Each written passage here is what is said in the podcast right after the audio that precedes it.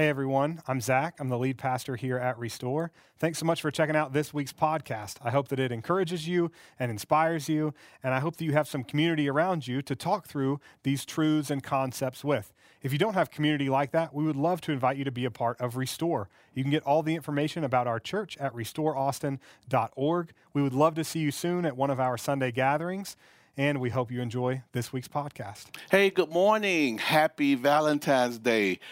Happy Valentine's Day. This is a day of love. This is a day of celebration. This is Sunday. Um, it is icy and chilly, but it's still a great day. Great day to worship and great day to be here with you. My name is Mark. I currently serve as the care pastor here at Restore. And I too celebrate my time during this anniversary uh, period uh, at Restore. Now, a little known fact I started out as an intern here at Restore. And typically, I would be asked to preach pretty much at the end of a series after Zach has expounded on the wonderful stories of Jesus, and then he called me to come in at the end. But no, no, seriously. When I was at Dallas Theological Seminary, uh, I had to intern somewhere, and honestly, Restore was the place. And I will tell you, I struggled at DTS. I struggled at DTS because they have a reputation of being one of the premier schools of higher learning. DTS prides itself on teaching all 66 books of the Bible. And I believe that's where I struggled. Learning about how much God actually cares for us or for me. Hearing about the works of Jesus in light of me changed my life, not in spite of me, in light of me.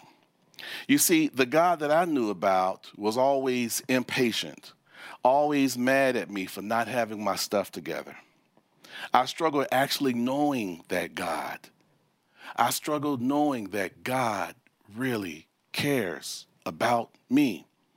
So I had to deconstruct my faith to learn about the lavish love that God has for me.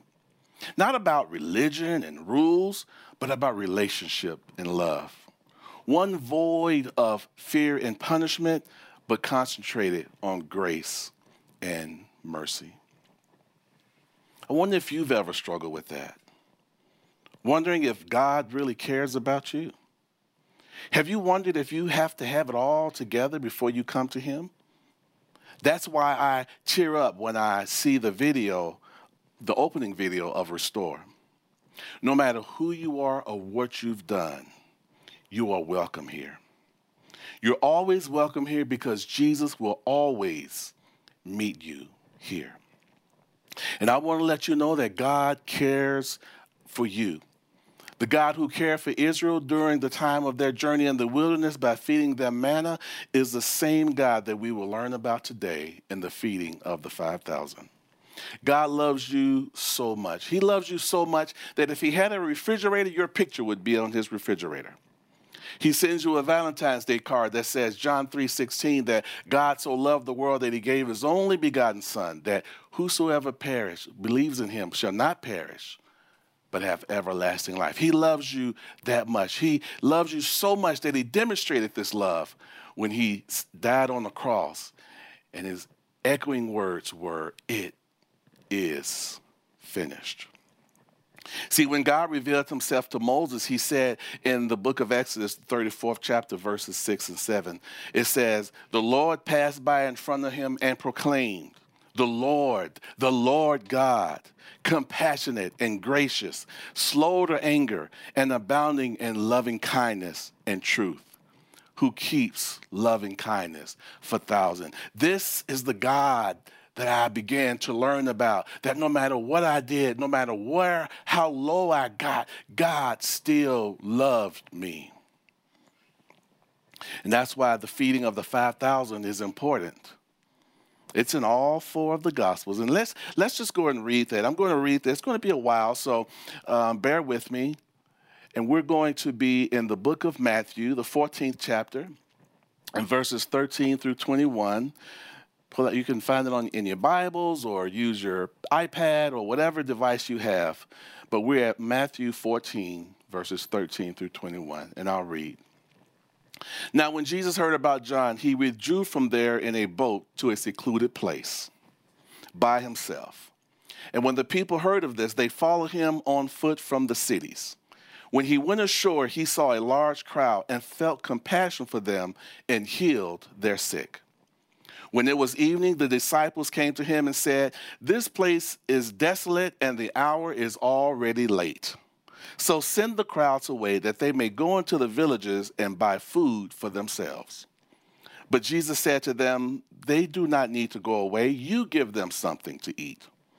They said to him, We have here only five loaves and two fish. He said, and he said, Bring them here to me.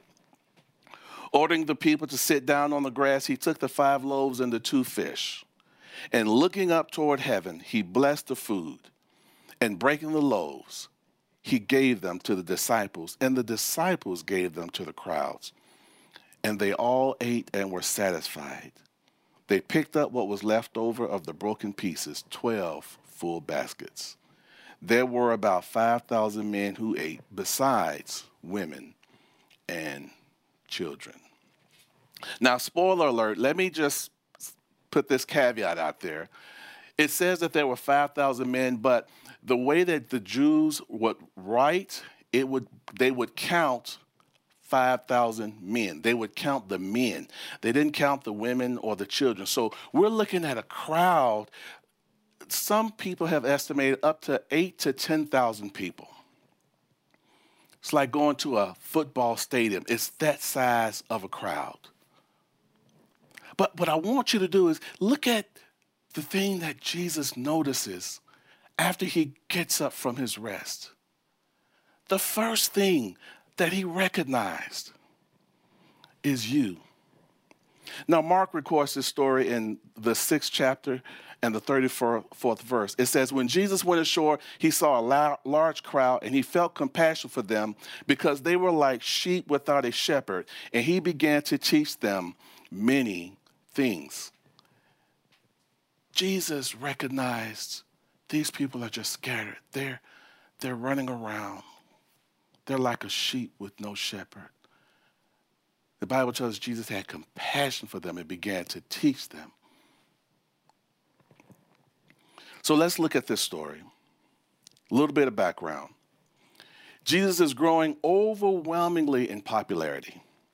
People travel miles to hear his teaching, stand in his presence, and experience his warmth. John, Jesus' cousin, had been killed by Herod, and Herod thought that Jesus was John resurrected from the dead. Jesus, tired from his journey, decided to rest and get some time to himself. Now, what I want you to do, I want you to remember this term rest because we're going to come back to it. And even though Jesus was tired and experienced a loss, he remembered how broken this world is and he looked upon the people with compassion. As we said earlier, just like a sheep without a shepherd. I can imagine Jesus was supernaturally looking into the eyes of each person, causing them to feel that he was talking directly to them. As he's coming out, the people running up the shoreline, I can I could just imagine Jesus waving at them and saying, Hey, there's Mary, there's there's Steve. Hey Steve showing that he loved them, showing that he cares about them. And so much so, he began to speak and teach them. He began speaking directly to their pain. He understands your pain. He understands that you have experienced a loss of a loved one. He knows that you are without and you are in need. And this is why the Bible says that he had compassion. Even if you're homeless, he has compassion. And this is what I can imagine these loving words of Jesus that these people began to experience and feel. They began to feel somebody loves me. He understands that, and, and the Hebrews wrote about this in, in Hebrews, the fourth chapter, 15th and the 16th verse. It says, For we do not have a high priest who cannot sympathize with our weaknesses, but one who has been tempted in all things as we are, yet without sin. Therefore, let us draw near with confidence to the throne of grace, so that we may receive mercy and find grace to help in time of need. There's another script. I'm just going to in Colossians, the third chapter, in the 12th verse, it says, So, as those who have been chosen by God, holy and beloved, put on a heart of compassion, kindness, humility, gentleness, and patience. This is what we are to be able to put on also because Christ felt these things for us. And this is what we are to put on. But this, this, this term, compassion, it is from the inner bowels of a person. This is what Christ felt for us. He's very familiar with our hurt, very familiar with our pain,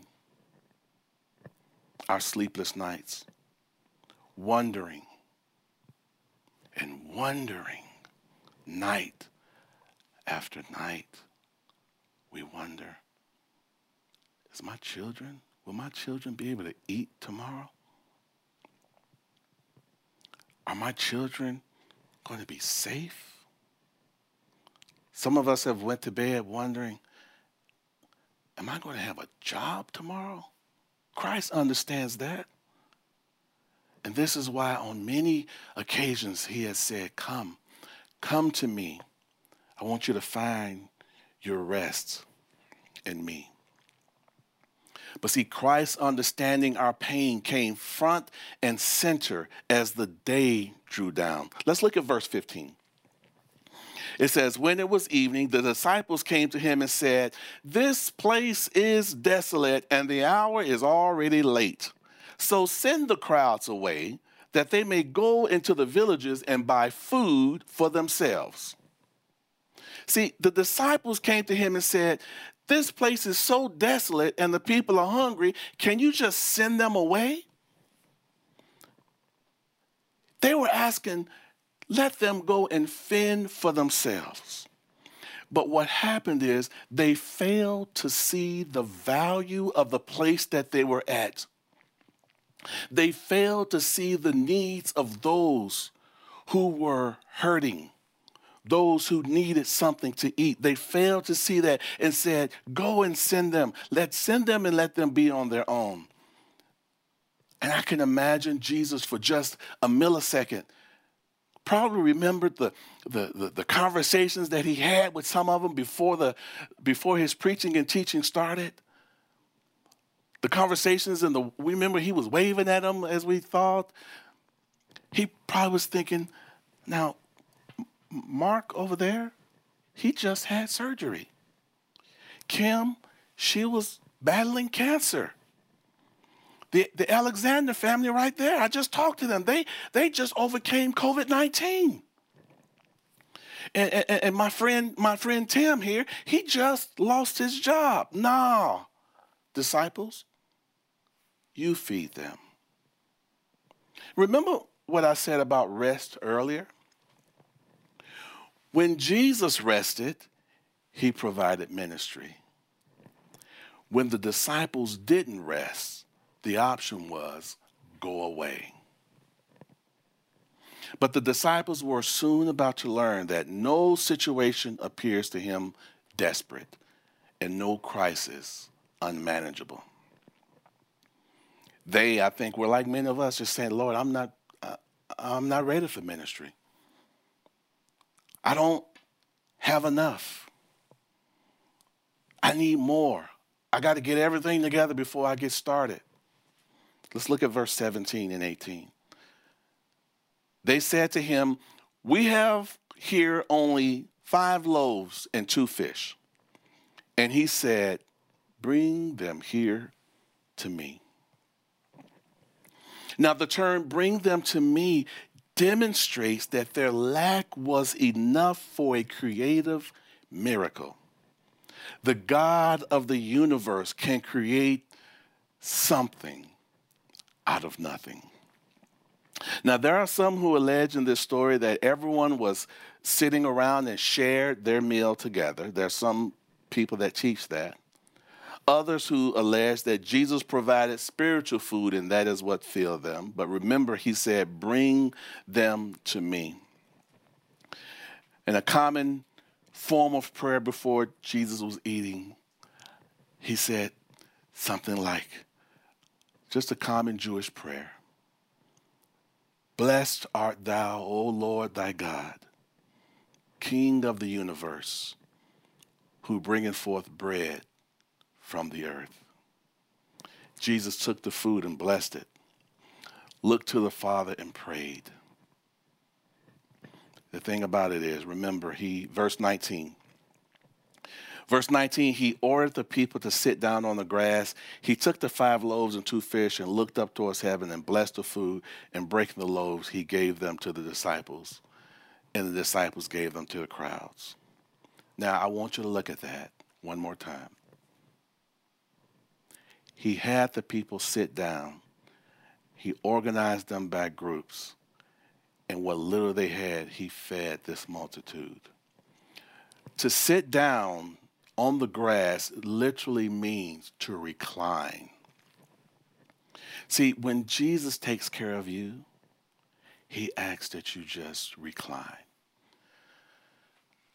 Just for a moment. You maybe in your living room, maybe you're in your couch, maybe you're driving. If you're driving, you shouldn't be watching this, but maybe just somewhere. Uh, just recline. Just think about it. Just relax. This is what Jesus is asking them to do. Just relax. Yes, there is a lot of things going on in our world right now. Just relax. Yes, there's a lot of unrest, a lot of, a lot of pain. And he's saying, just relax. Rest in him. But I also want you to notice something else. Notice how what became blessed was put back into the hands of the disciples in order to provide ministry. Jesus didn't go around and feed all of these people, He gave it to the disciples so that they could walk, so that they could use their hands and provide ministry. And so that means to us I think what that's saying to us is when we find our rest in Him, when we find our source as Jesus, then we become the hands and the feet of Jesus. He pays attention to us, cares for us, and provides for us. Yes, He could have sent them home. He could have said, Let them go, let them go into the city. I mean, that's what some Christian food pantries do. They want you to hear the, the message of salvation before they feed you or before they help you or all these different requirements. Jesus said, just, just, just send them to me. So looking, looking at this, the disciples, they had to walk to distribute the food, and they had to hand the food to the people. And this is where I believe they became the very hands and feet of Jesus. Verse 20 lets us know that they all ate and were satisfied. They picked up what was left over these broken pieces 12 baskets. Now, where, where are you at in this story? Well, I think it's very simple. If Jesus notices the little things that people are going through, maybe we should notice them as well. The needs of others should be our primary, not secondary, should be our primary concern. Listen, caring is a necessary first step in ministry. A second step is also necessary act.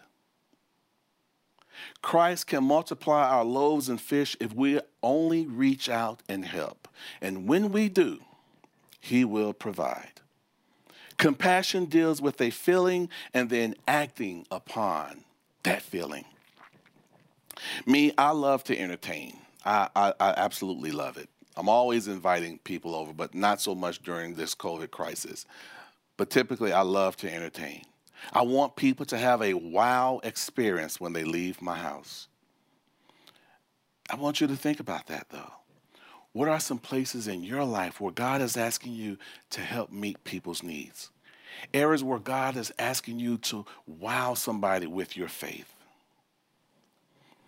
And when we do this, as in verse 20, everybody becomes satisfied. Now, let me tell you a story. I was born and raised in Chicago, and we moved from the North Chicago, Midwest Chicago, we moved to Memphis, Tennessee.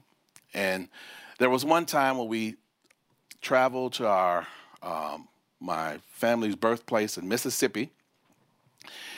And we stayed the night in Mississippi, and the next morning we got up to have breakfast, and it was a South, it was like a breakfast I've never had before in the South. There was bacon, I mean, the real stuff. There were eggs, grits, potatoes. It was a feast. But the one thing that really, really got my attention were some buttery biscuits. The biscuits were so soft and tender and melt. They were like cotton. They melted in your mouth.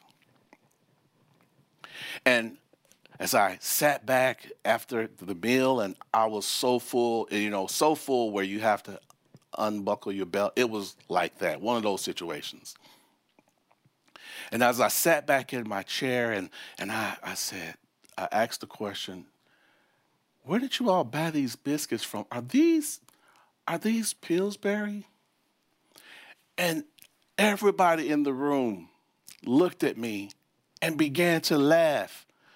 And as as country as I can sound, they said, "Boy, we don't do that around here. We don't we don't cook biscuits from the store. They made those biscuits from scratch. It was amazing. But I was satisfied.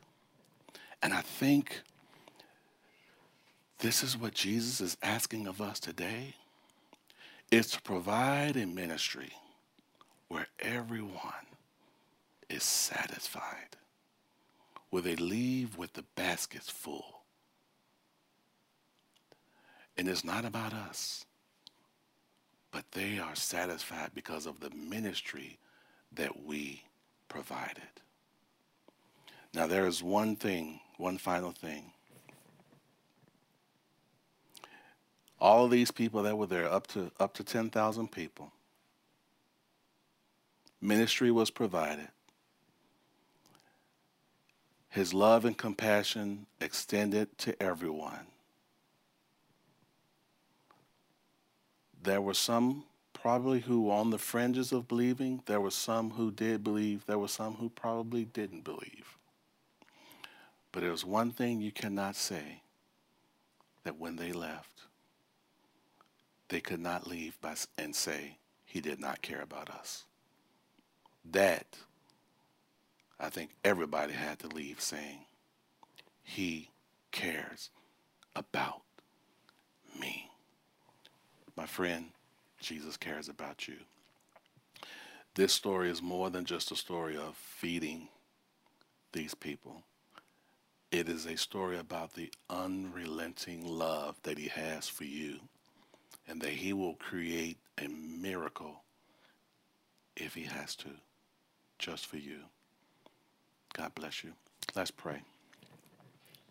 Heavenly Father, we thank you for this time. We thank you for this day that we celebrate love for so many our loved ones, our significant others, the people in our life who make a difference. We thank you for that. But also, Father, we want to thank you for your love for us. May it continually grow. May it continually bind us together.